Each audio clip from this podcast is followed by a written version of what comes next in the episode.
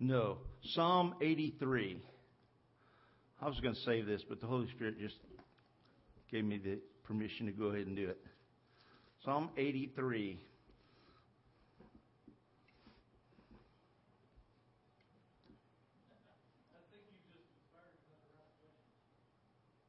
Okay.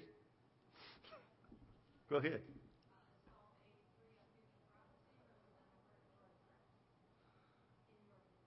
Yes. It's an imprecatory prayer that is that contains future prophecy, unfulfilled prophecy. Okay? Here we go. You find it? Psalm 83. Huh? Imprecatory prayer is when you ask God not just for his protection, but to pronounce judgment on your enemies, those who have been mistreating you and have been profaning his name. Okay? David wrote several of those. This is a psalm of Asaph, or a song of Asaph. Okay?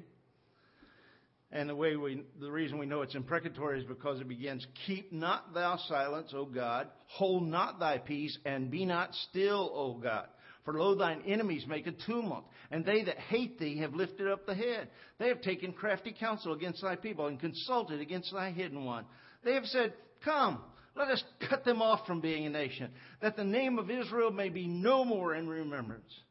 For they have consulted together with one consent. They are confederate against thee.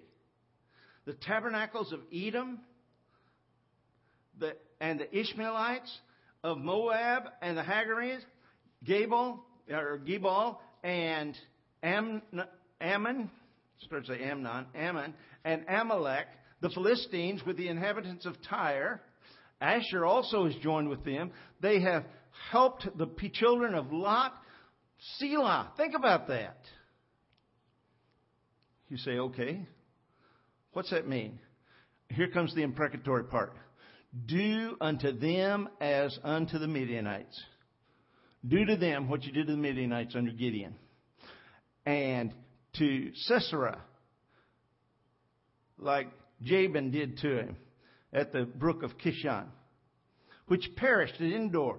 They became as dung for the earth. Make their nobles like Oreb and like Zeeb, yea, all their princes as Zebah and Zalmunna, who said, Let us take to ourselves the houses, ourselves the houses of God in possession. O my God, make them like a wheel as the stubble before the wind, as the fire burneth a wood or a forest, and as the flame setteth the mountains on fire, so persecute them with thy tempest. Make them afraid with thy storm. Fill their faces with shame that they may seek thy name, O Lord. Let them be confounded and troubled forever. Yea, let them be put to shame and perish, that men may know that thou, whose name alone is I am that I am. Jehovah art the most high over all the earth. Okay? The purpose of the imprecatory prayer, the imprecatory psalm, is that the whole world might know who God is. And the way for the whole world to know who God is is for God to step in and judge his enemies and the enemies of his people. Now go back to verse 6, uh, or verse 5, and let's talk about this. They have consulted together with one consent.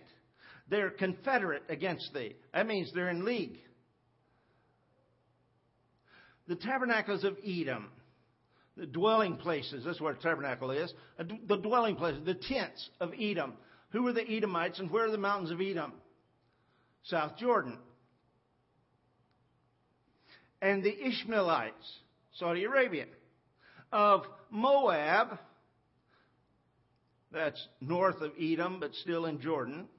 And the Hagarenes, the people who live in the, the province and village of Hagar, region of Hagar, that's also on the east, uh, east side of the Jordan River. Gibal and Ammon. Uh, Ammon, we say Ammon. Uh, in Jordan, they say Amman. Okay? It's the name of their capital city. Amman. And Amalek,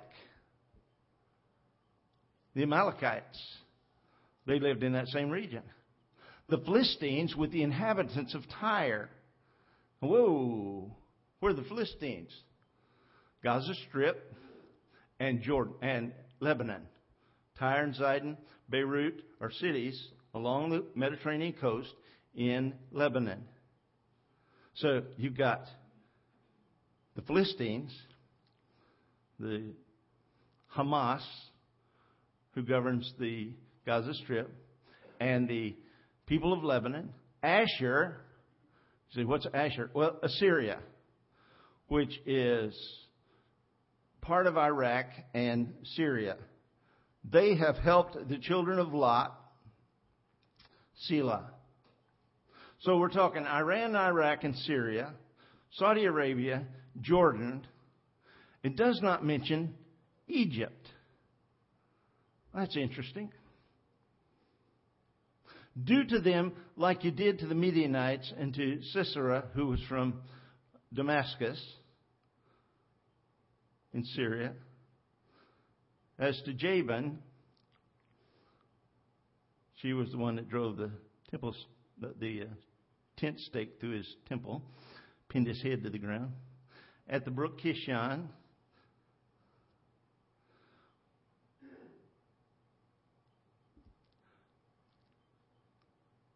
these nations are all joined together today. They're all in league. Okay? They're all Islamic nations. And every one of them has said, let's push Israel into the sea. Let's destroy Israel as a nation. Let's take away the name of Israel, take the, the state of Israel out of remembrance forever. You say, well, Brother Casey, what's that mean? Well, nothing except that. Uh,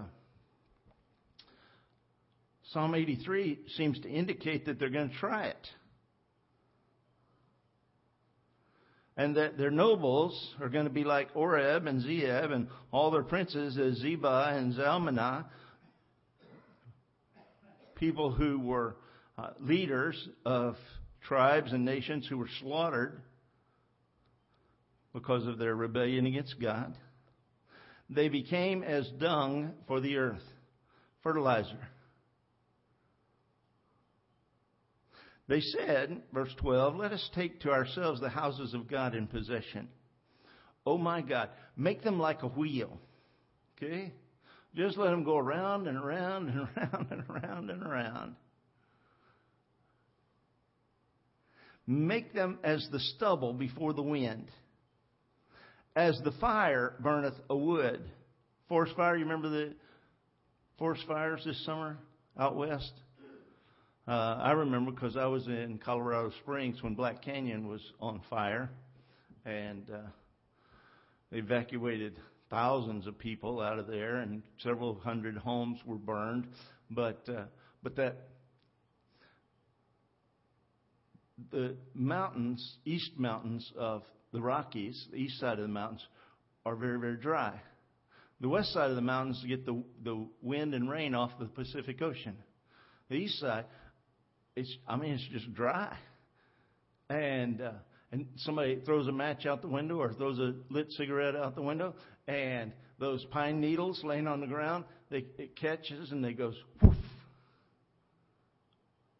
and then the little shrubs around it go and then it starts. Uh, ash and, and burning embers begin blowing into the air, and when they hit those dry pine trees, they go whoof and pretty soon, everything is on fire, and the wind is blowing that thing. And sometimes it moves so rapidly that people cannot outrun it. So they have helicopters circling around throughout the summertime, circling through the mountains. Uh, they have uh, forest rangers who are up there with their little spyglasses looking for smoke. Okay? Always. Because once it starts, it's hard to stop. Three years ago, they had a forest fire in Galilee and uh, burned some major forest in Israel. Well, Israel's but not but a fourth the size of the state of Missouri, and so uh, you burn uh, you know, a couple hundred thousand acres or several thousand acres of forest in Israel, you got a big problem. They have begun to rebuild, and they had incredible rainfall this winter, almost twice the, the uh, yearly average this winter, and things have begun to green up and begin to grow back. But trees don't grow back in a year. Not even two and five years. It takes years for trees uh, to mature. And so uh, Asaph says, just uh, just let them uh, make them like a wheel, just run around in circles. Make them like the stubble before the wind. When you're burning a field, you've cut all the wheat and all the barley, and you're burning the stubble. Just you light the fire and whoosh, goes across the field. Um, like the fire that burns a forest, and as the flame sets the mountains on fire. Persecute them with thy tempest, and make them afraid with thy storm which intrigues me. I can't wait to see how God handles it when they decide to attack Israel. You know? Well, it'd be really something if he buries them in a snowstorm. they have snowstorms on the tops of mountains. It snows in Jerusalem occasionally, and once in a while in Bethlehem, and almost every year up on top of Mount Hermon. Mount Hermon, but Mount Hermon's 12,000 feet high. You expect snow up there. It's Israel's only ski resort. but uh, you don't expect, expect snowfall in Jordan or Syria or Lebanon uh, or down on the coast. Make, persecute them with thy tempest. Make them afraid with thy storm. Fill their faces with shame that they may seek thy name, O Lord. That's interesting too. Fill their faces with shame that they may seek thy name.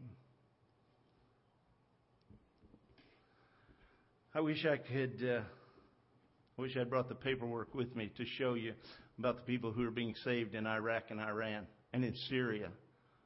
Boy, Christians are fleeing Syria just as rapidly as they can because the revolutionaries are Islamic.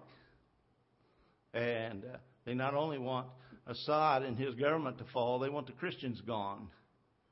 So the Christians are being killed along with the uh, the troops from, of the uh, of the president, the Syrian troops. But uh, but wow, people are turning to Christ. You know, the uh, the Islamic people when they see their Christian neighbors who understand what's going on and who recognize the danger, not hovering in fear, but going about their business resting in the promises of God, uh, that makes them ask questions. Wow, what is this? And stories from Iraq about uh, about people who wake up in the middle of the night with a an angel standing at the foot of their bed. Now they don't describe them as angels; they describe them as men dressed all in white, who give them the gospel, and they respond and receive Christ as Savior. You know, that goes against things I've heard all my life, like uh, we're the only plan that God has to see people saved. Well, the truth of the matter is, God will do almost anything to save somebody who wants to get saved, somebody who's seeking after Him. He'll do just about anything to make that happen.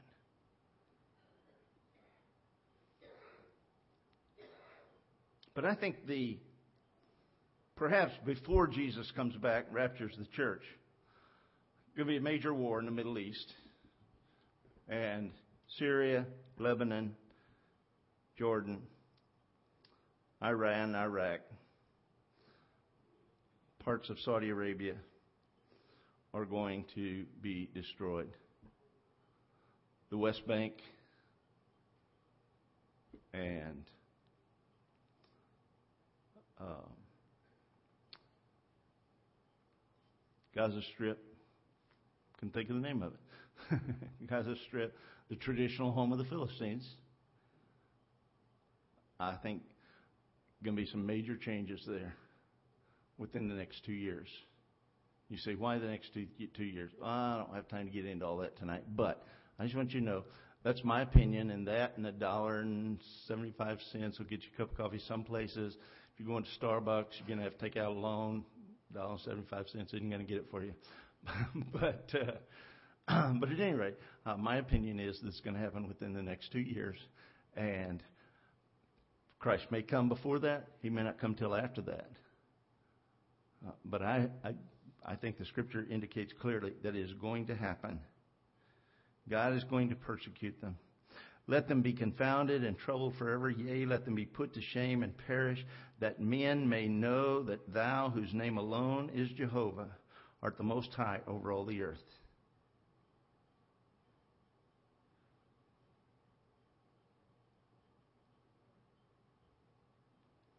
And truth of the matter is, we live in a world that not only doesn't believe there is a God, if there is, they don't care to know Him. And they certainly don't believe his word is true.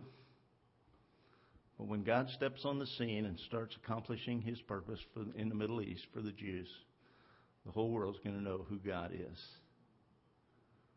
They'll be able to deny it. They'll be able to walk away from it.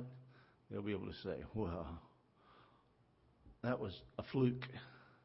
Yeah, like 61, like the 67 war was a fluke. And the war in 73, Yom Kippur War was a fluke. somehow all these flukes keep resulting in Israel winning. And uh, but uh, but I think God's going to fight the next war, and I think He's going to get the glory. It's going to be something. Okay. Amen. I'm done. Y'all want to go home? No. What do you want? More? Okay. This is not the same as Ezekiel 38, Battle of Armageddon. That takes place in the tribulation period. That's Russia, Gog and Magog, and Tubal and uh, Meshech, Moscow. Uh, all of that takes place during the tribulation period, and then again at the end of the millennial kingdom. There's the war of, of Armageddon. There's the war of Armageddon, or what we call the Battle of Gog and Magog. It's actually a war, an extended campaign. And then at the end of the millennial kingdom, they're going to do it again. And uh, at that point, God's going to step in, and pronounce final judgment. Stuart, did I see a hand? Oh, never mind then. Okay. Anybody else?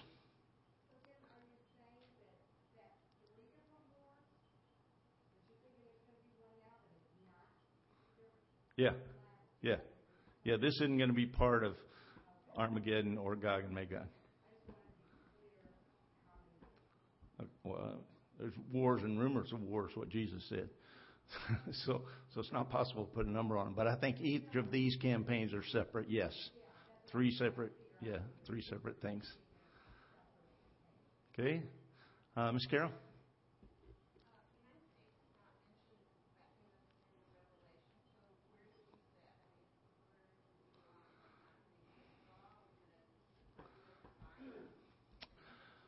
Boy, I wish I had a definitive answer for that. The Bible talks about the the eagle, which happens to be our country's symbol.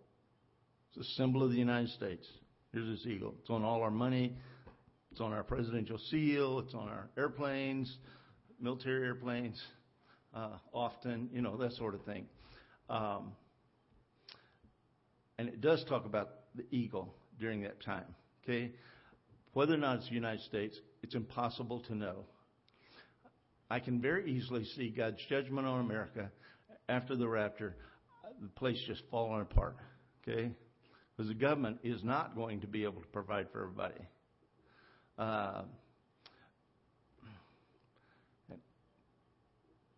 this isn't all scriptural. A bunch of this is political.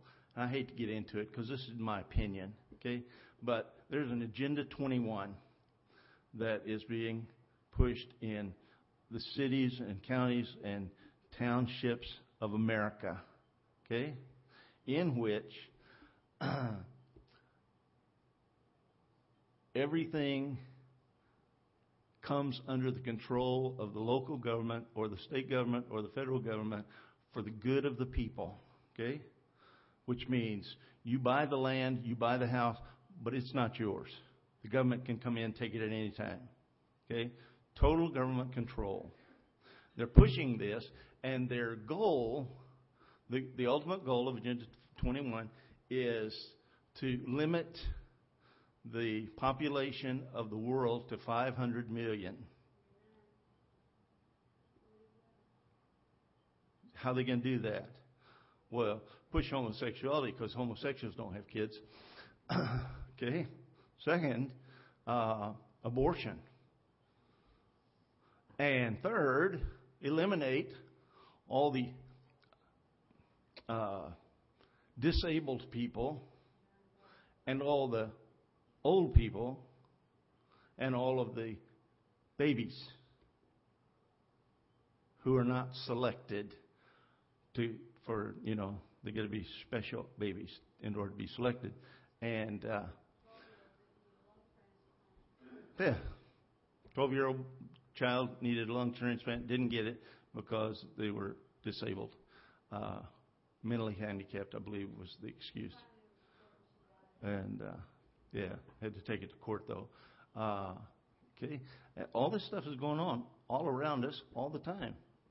Just uh, you know, uh, they are. We're the home of the brave and the land of the free. As long as you believe what socialism teaches, the rest of us aren't free anymore.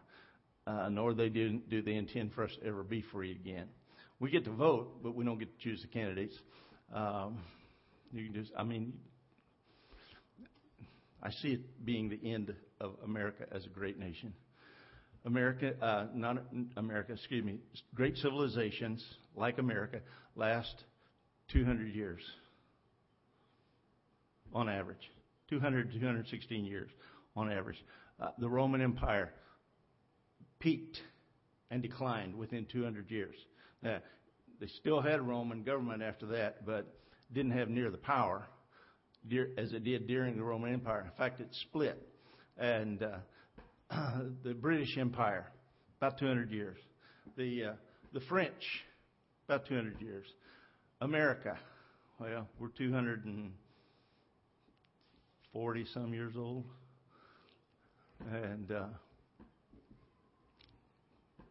we're past our prime. Excuse me. Uh, the uh, federal government has just said you can't use animal fats now to cook uh, food in. There's a ban on trans fats. You say, well, Brother Casey, that makes sense. Okay, how does that make sense? okay. You say, well, we use vegetable oil. Oh, yeah. Biscuits made out of vegetable oil do not taste the same as biscuits made out of lard. Okay? Pie dough made out of lard tastes better than any pie dough in the whole world. I'm just telling you that. you say, but but it causes heart trouble. Okay, and they want us to live longer. Why? So they can deny us Social Security. so they can, you know, decide who gets to live and who gets. Uh, you know, I mean, it's all wow. Everything is fueled by crisis, and they allow the media to determine what the crisis is going to be, and. Uh, Boy, y'all shouldn't have got me started on this. Okay, this is sheer politics. This is sheer politics, and I am, and and you're welcome to have a different opinion. I'm not telling you you have to believe what I believe. I just look at the evidence, and it is scary to me. Okay. Now, what keeps it from being overly scary is I'm saved, my wife is saved, my son's saved, my daughter-in-law is saved, my other son's saved, his wife is saved, their two kids are saved. Uh, my grandson's mother and father uh, are b- both purport to be saved, and their youngest is two years old. Hadn't reached the age of accountability yet. Okay? So, we're not going to be here when the tribulation comes. But I'm not sure America's going to be here anyhow. That's what I'm telling you. Okay? I think we'll be so weakened we won't be a part of it. So it's kind of like this this battle going on within me between wanting to be obedient to the word of God and my flesh wanting what my flesh wants. Okay? Which tonight happens to be ice cream. okay? It's a constant battle, you know. Sometimes my flesh wants other stuff. But but there's this constant battle going on. And Paul said that he found this law in himself that when he would do right, he couldn't do it. And when he would, didn't want to do wrong, he ended up doing it. And he says, so, so what hope do we have? I mean, what's the answer? And he said, ah, thanks be to God who gives us the victory through Jesus Christ our Lord. Ms. Morgan, if you'll come to the piano, we'll, we'll play and sing that. It's page 496 in your hymnal. Because I don't want you to go home thinking, wow, Brother Casey thinks the whole world's going to fall apart. No, I think it's going to melt with a fervent heat. But that's not for a thousand years or so. okay?